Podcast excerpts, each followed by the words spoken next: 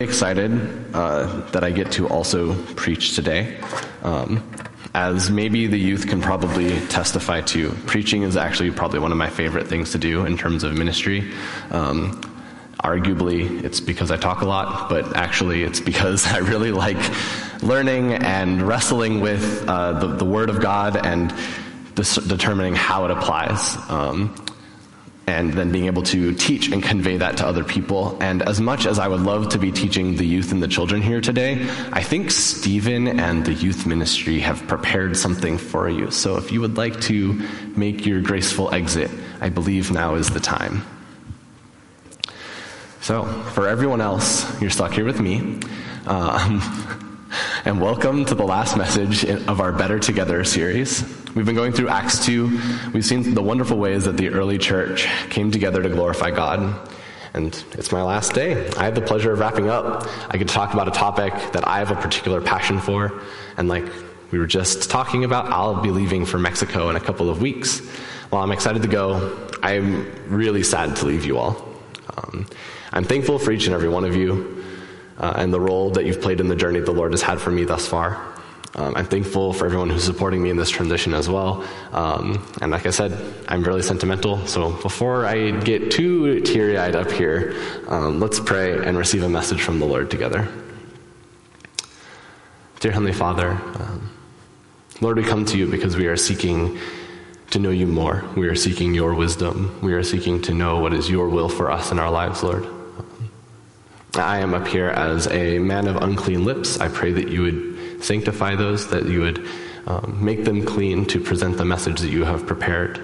I pray that you would prepare the hearts of the congregation to listen, um, have open ears, that their hearts would be changed, that they would have a zeal and a passion for you, Lord. Um, we trust in you because it is only through your power that we are able to do anything. We love you, and in Jesus' name we pray. Amen. All right. So, if you know me, I'm a fairly ambitious and intentional person. You may be surprised. Uh, I was actually called like intense or intimidating back in college uh, because of that ambition and intentionality. Oops. The most fun part, though, of being ambitious and intentional is that I get to ask the question, why, all the time. I'm sure I drove my parents mad. They're here, you can ask them later. But I would always just like ask, why? Why? Why? As a kid, right? And every parent here has experienced that. But unlike most kids, I never stopped asking why as I got older. And you can learn a lot by asking why. And when making decisions, asking why helps provide clarity and purpose to life as well. I like to excel in everything that I do, but it's easy to get lost in trying to become something better and forget the why behind it. For example, last year I shared that during the lockdown, I had started streaming video games online. It had become a way for me to meet people and make friends. I got to share about my life as a Christian, as well as be like an older brother to many of them. I'm very thankful for that community and for the opportunities God gave me to be a blessing to them. However, what I found is that a couple of months after sharing about that experience, I started putting a lot more time into the specific game I was playing. I was striving for excellence in the game, trying to get better for the sake of getting better. I had lost the purpose that I had brought into streaming. It had started as a place for me to serve and be a blessing to people online, and it became about me and getting better at these games for my own benefit and glory. I had been enjoying my time streaming, but once I lost that purpose, I stopped finding joy in it. It took several months for me to realize what had happened, and once I did, I stopped streaming entirely. It was no longer about God, it was about me. So, for this sermon series, we've been talking about being better together and asking the question is church more than a hobby? Focusing on Acts 2 to see what the Lord has for us. Let me take this why mindset and ask ourselves what are we better together for? What is God's purpose for his church? So, some context on our passage. After the Spirit came down on the disciples during Pentecost, Peter preached a powerful sermon calling the people to repent, to be baptized, and receive the gift of the Holy Spirit and forgiveness for their sins. He pleaded with them, and the Lord added to the burgeoning church. With that context, we come to these words from Acts chapter 2, verses 42 through 47. They devoted themselves to the apostles' teaching and to fellowship, to the breaking of bread and to prayer. Everyone was filled with awe at the many wonders and signs performed by the apostles. All the believers were together and had everything in common. They sold property and possessions to give to anyone who had need. Every day they continued to meet together in the temple courts. They broke bread in their homes and ate together with glad and sincere hearts, praising God and enjoying the favor of all people. And the Lord added to their number daily those who were being saved. So let's recall what the other wonderful speakers of this series have taught us. Caitlin started us off by pointing us to devotion, to each other in the body of believers and to the apostles' teaching.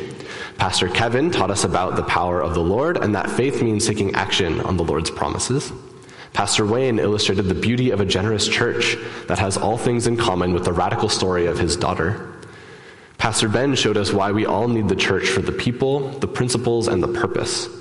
And just last week, Pastor Eric taught us the power of a godly community in loving those around us, and how that draws people into the church as they tell the story of God at work. So all of this together paints a wonderful vision of what the church can be. Who doesn't want to live in a community like that one? Fully supported by those around you and giving support where it's needed with generosity that oozes from person to person having friends that are closer than family, devoted to one another, who seek your good and cover you with love, dedication to the Lord and praising Him all together, eating together, already one of our favorite things to do, with glad and sincere hearts. And the members of the church had favor with all people, within or outside of the church. With that as our, our witness, it is of no surprise that people's hearts were softened, and the Lord brought many to join the young church. I would want to join. This is an idyllic example of what the church can look like. But in some ways, it's idealized beyond reality. The example of the early church should inspire us to be better together. But the reality is that after a couple chapters, we see that man's sinfulness is present within the church when Ananias and, Sapphira, and Sapphira, Sapphira try to take advantage of the church. So while no church is perfect, the early church still gives us a vision to strive for. This is a wonderful, holy goal for the church to be working towards. This is how we're better together. With this image, let's go to my favorite question. Wait, why? What is the church for?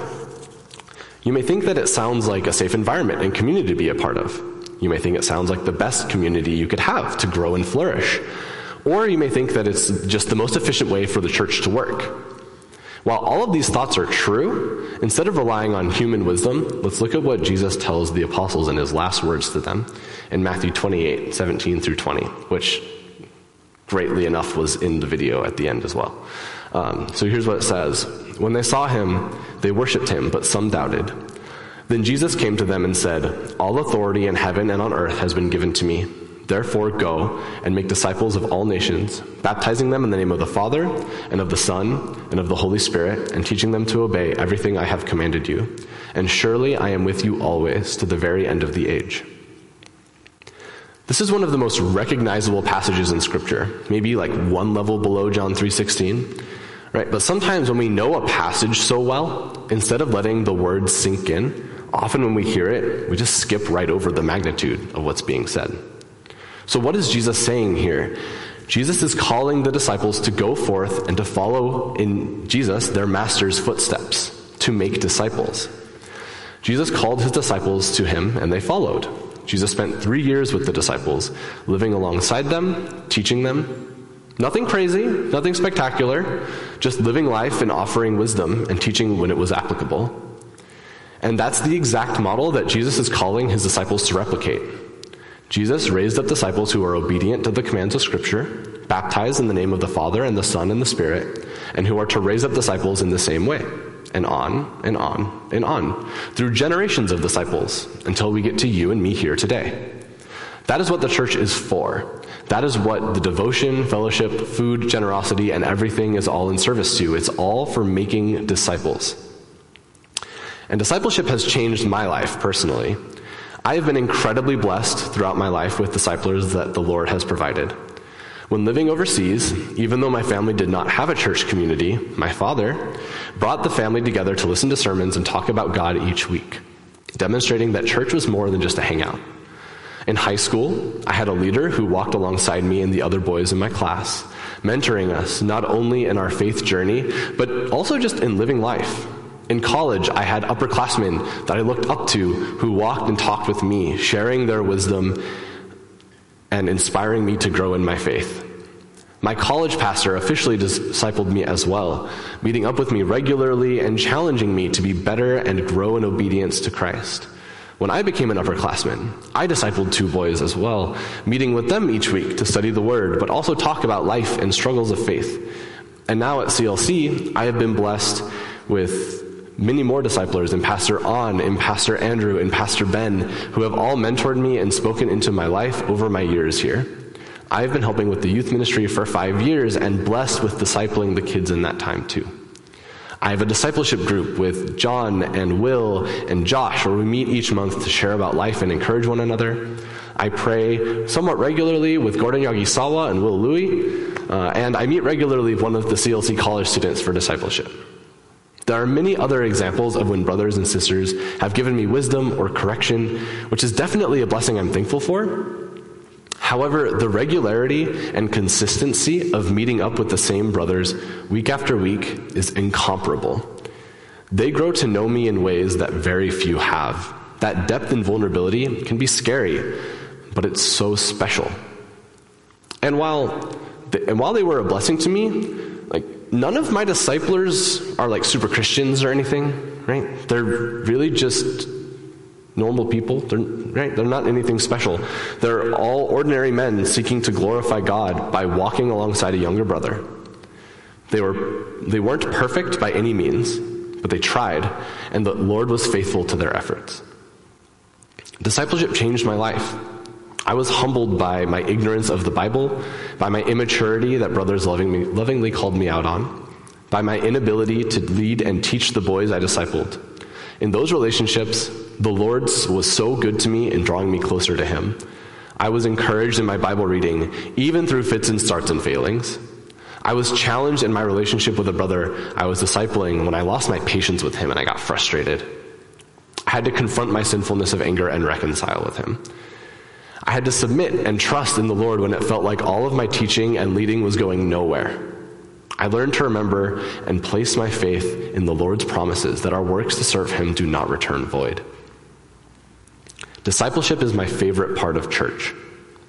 Discipleship is where theology meets real life. Discipleship is where we are humbled by situations we don't know how to respond to. Discipleship is where we acknowledge our ignorance and have to wrestle over an issue like racial justice or same sex attraction or personal sin struggles like anger or lust with a fellow brother or sister in humility. Discipleship is where we fall at the feet of Jesus and ask for guidance because we have no clue what we're doing. Discipleship is where we see the fruit of the Spirit borne out in our lives and the lives of others around us. Discipleship is where we grow in our faith, striving after the same perfection that Paul strove for. It is in discipleship where I have learned obedience to the commands that God has given. It is in discipleship where I most dearly have to cling onto Christ, where I am confronting my own sinfulness and seeking to be made more Christ like. Or I'm teaching and leading others and trusting in the Spirit to give me wisdom and discernment instead of relying on my own worldly wisdom. We are better together because it is only in community that we can grow as and make disciples of Jesus. So, my challenge to you, CLC, is this How are you walking in discipleship to Jesus right now? And how are you joining in the mission of making disciples? Someone I admire once told me that if we aren't being discipled and discipling others, what is our ministry even for? If discipleship is the purpose of the church, how can we do anything but participate in it? This is the glorious purpose the Lord has given. But, church, let's not forget how we got here. Once again, let's ask my favorite question wait, why? Why are we called to discipleship? Why is discipleship the purpose of the church? Or phrased another way, if making disciples is the church's purpose, what is the disciples' purpose? Let's consider what people do best. Several theologians called the human heart an idol factory because we are always worshiping something. It is no question that we will worship, it's just a question of what. C.S. Lewis says, The world rings with praise lovers praising their mistresses, readers their favorite poet, walkers praising the countryside, players praising their favorite game, praise of weather, wines, dishes, actors, motors, horses, colleges, countries, historical personages, children, flowers, mountains, rare stamps, rare beetles, even sometimes politicians or scholars. Like I said, it's not a question of whether or not we will worship, but rather what we will worship. Looking at the Word of God, we find several examples of a common command, if not the most common command in the Bible. Psalm 34 Delight yourself in the Lord, and he will give you the desires of your heart. Psalm 32 uh, 11 Be glad in the Lord and rejoice, you righteous ones, and shout for joy, all of you who are upright in heart. Psalm 67 4 Let the nations be glad and sing for joy, for you will judge the peoples with uprightness and guide the nations on the earth. Psalm 100, verse 1 and 2. Shout joyfully to the Lord, all the earth. Serve the Lord with gladness. Come before him with joyful singing. The psalmists, in telling everyone to praise God, are doing what all men do when they speak about what they care about. Just like when you finish a great book or watch a great basketball player, right? You can't help but overflow with praise for them. You have to read Red Rising. It's so intense I couldn't put it down. You have to watch Into the Spider Verse. It's so cool. The animation is gorgeous. You have to try working out with gymnastics rings. It's so rewarding and way more fun than weightlifting. And these are all things that I've said about way less important things than God. And yet I sing their praise, just like C.S. Lewis said. And if I will praise these little things, how much more must I praise the greatest thing? How much more must I praise Jesus Christ and his gospel of grace freely given? The people of God, the church exists so that we may worship God. The church exists so that we may worship God in the best way possible. The church is brought together so that we may be better together, so that we may worship God better together. If the church's purpose is making disciples, the disciples' purpose is worshiping God. That is beautiful. There's nothing quite like the satisfaction of figuring out the roots behind an idea, the clarity that like settles my soul. So let's say that again. If the, if the church's purpose is making disciples, the disciples' purpose is worshiping God. And so let's not stop there. Let's ask more questions. My favorite thing to do. Who are we to make disciples of? Going back to the last thing Jesus said, we find our answer go and make disciples of all nations. Pastor Eric talked about the godly community within the church and how when we're out in the world telling our story, telling the story of what the Lord has done, then people will come. When we are out giving ourselves sacrificially, the Lord will be faithful to that witness. Whether it's having uncomfortable conversations and speaking boldly of what God has done, or if it's giving up your leisure time of watching your favorite TV show or playing your favorite sport to be discipled. The Lord will be faithful to our witness and bring people to faith as, as disciples so they can join us in worship. However, if we only look to the people around us, how will the whole world know? The church cannot be limited to the people inside of it, or even to the people right around us. We have to go into the whole world so they can receive the same gift that we have. After all, how can they call on the one they have not believed in? And how can they believe in the one of whom they have not heard? And how can they hear without someone preaching to them? And how can anyone preach unless they are sent? And as it's written, how beautiful are the feet of those who bring good news. And so that is why I'm leaving for Mexico. I want to have beautiful feet. Amen. Just kidding. I'm leaving for Mexico for one simple reason People worshiping God do not exist across the whole world, and the name of God deserves to be worshiped everywhere. By everyone. John Piper has a famous quote Missions exists because worship doesn't. We go out into the world so that more and more people, people from every nation, will know and worship God. That is the simple truth. Nothing but a passion for the Lord is sufficient motivation to go to the mission field. This is not an endeavor that can be entered into alone, and I'm thankful to have this church behind me as I start my journey. I'm thankful that I've been able to serve and be sanctified here over the past six years. I would like to humbly ask all of you to partner with me as I start this journey. To be honest, it is a little intimidating. But knowing that the path before me will be covered in prayer, I can have the confidence that it is not my own strength that matters, for the Lord is with me through you. I'm reading a missionary biography about James Fraser, who went to China with OMF. It's called Mountain Rain. And James wrote this the following while in the despair of not seeing fruit from his labor. This quote summarizes the importance of support from churches back home. I believe it will only be known on the last day how much has been accomplished in missionary work by the prayers of earnest believers at home. We can't do this alone. So thank, I'm so I'm thankful for all of you and your prayers supporting me and the other missionaries that CLC supports. Your prayers are invaluable to the task at hand. There's another quote from Mountain Rain that really stuck out to me. If our master returned today to find millions of people unevangelized and looked, as of course he would look to, us for an explanation, I cannot imagine what explanation we should give. Of one thing I am certain that most of the excuses we are accustomed to make with such good conscience now, we shall be wholly ashamed of them. Doesn't that hit like a gut punch?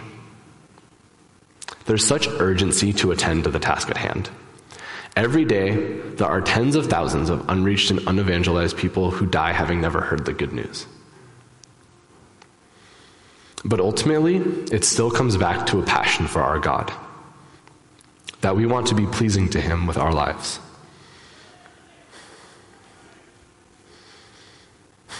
And that's what I want.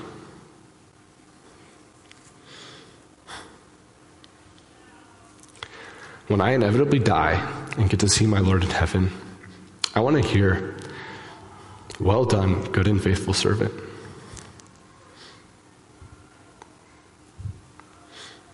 That's my life's ambition.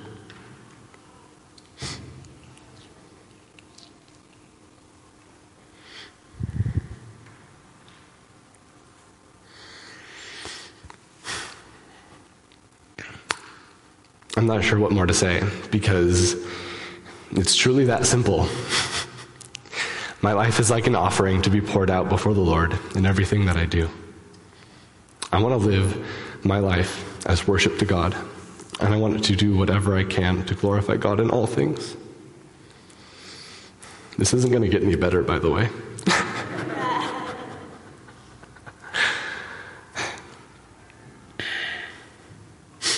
Looking back, I can see how the Lord has been shaping the path of my life, and it makes this verse from Ephesians ring even more true. For we are God's handiwork, created in Christ Jesus to do good works, which God prepared it in advance for us to do. By listening to the calling the Lord has put on our lives, we are worshiping Him. God has set the stage for us. He has crafted us into the precise people that we are so that we may perform the good works that He prepared that are suited to who He made us to be. And all we have to do is walk in the good works the Lord prepared beforehand for us. And just as I can see how the Lord has prepared good works for me to walk in by His grace, I know that He has similarly prepared good works for each and every one of you. As William Carey said, attempt great things for God, expect great things from God and each of you, transformed by the power of the Spirit, are capable of great things. He has made you into just the person you are to be for the Lord's glory, to bear witness to the gospel. It is simply up to you to step into the Lord's plans for you. Make space for the Lord to interfere in your comfortably crafted lives. Go ask that person if you can disciple them or be discipled by them. Start a family devotional to disciple your kids. Invite some coworkers to join you for a lunchtime Bible study. Offer to pray for them. If you aren't sure what to do, I don't know, pray. Ask the Lord to give you guidance and conviction. Remember, attempt great things for God, expect great things from God. It isn't about us. Don't get caught in the lie of finding the perfect thing to do. Another quote from Mountain Rain, which is a really good book, by the way, since I've quoted it like four times. The plain truth is that the scriptures never teach us to wait for opportunities, I'm okay, of service, but to serve in just the things that lie next to our hands. The Lord bids us work, watch, and pray. But Satan suggests wait. Wait until a good opportunity for working, watching, and praying presents itself. And needless to say, this opportunity, it's always in the future. Submit, let the Lord interfere. Take a step of faith and devote yourself to the Lord, to discipleship, to the church. We've gone through a lot of transitions as a church in the last couple years. We've had pastors leaving, we had COVID, the transition to online church and back, and now we have another one. We're transitioning to a new building. Transitions are hard, right? I said at the top, this is the longest I've stayed in one place. I moved around a lot. They're stressful. But as someone who has moved around a lot, I also know that transitions are an opportunity to start fresh.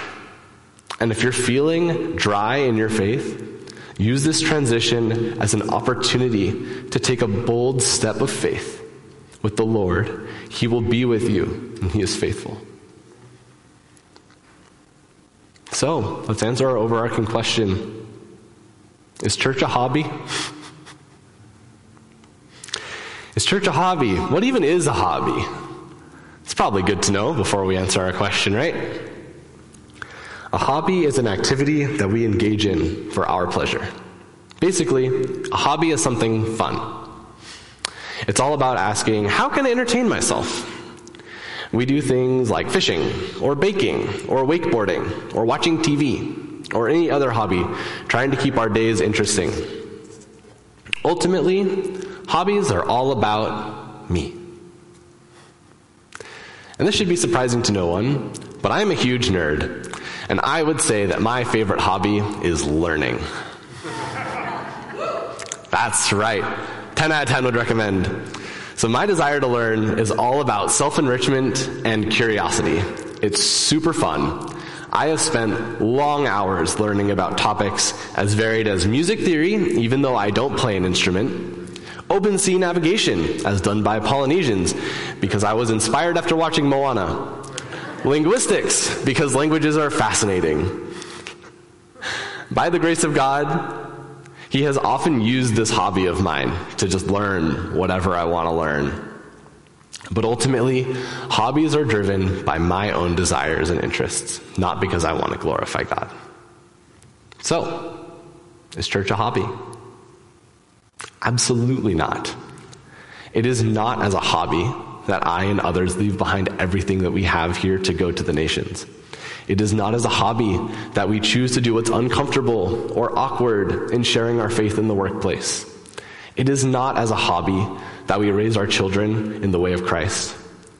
No, it's as an act of worship that we do these things. Only a zeal for the Lord can push us to make the required sacrifices to become a missionary offer to pray for your coworker, or patiently disciple your children in the way of Christ. There's nothing wrong with hobbies, but if you see church as a hobby, if you see church about giving you fun or enrichment or service, you have it all upside down and backwards. It isn't fun to disciple others, to walk alongside people in their messy lives. It isn't fun to be vulnerable and expose the messy parts of ourselves to others as we seek to grow as disciples of Christ. But it is joyful.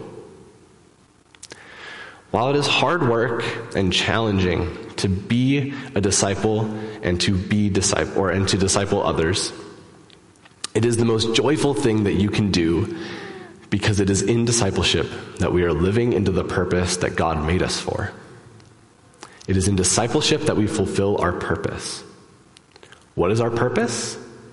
That's right. With every part of our lives, it's to worship and glorify God. So I'll ask you once again, CLC. How are you walking in discipleship to Jesus? And how are you joining in the mission of making disciples? Let us participate in this glorious mission the Lord has given us. Go and make disciples who love God, love people, and who seek to serve the world. Let's pray.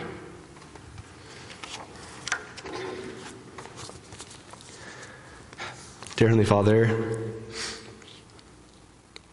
this is not how I expected this sermon to go. But Lord, I am thankful for the message that you have delivered today. I pray that this would be a moment that sticks out for people.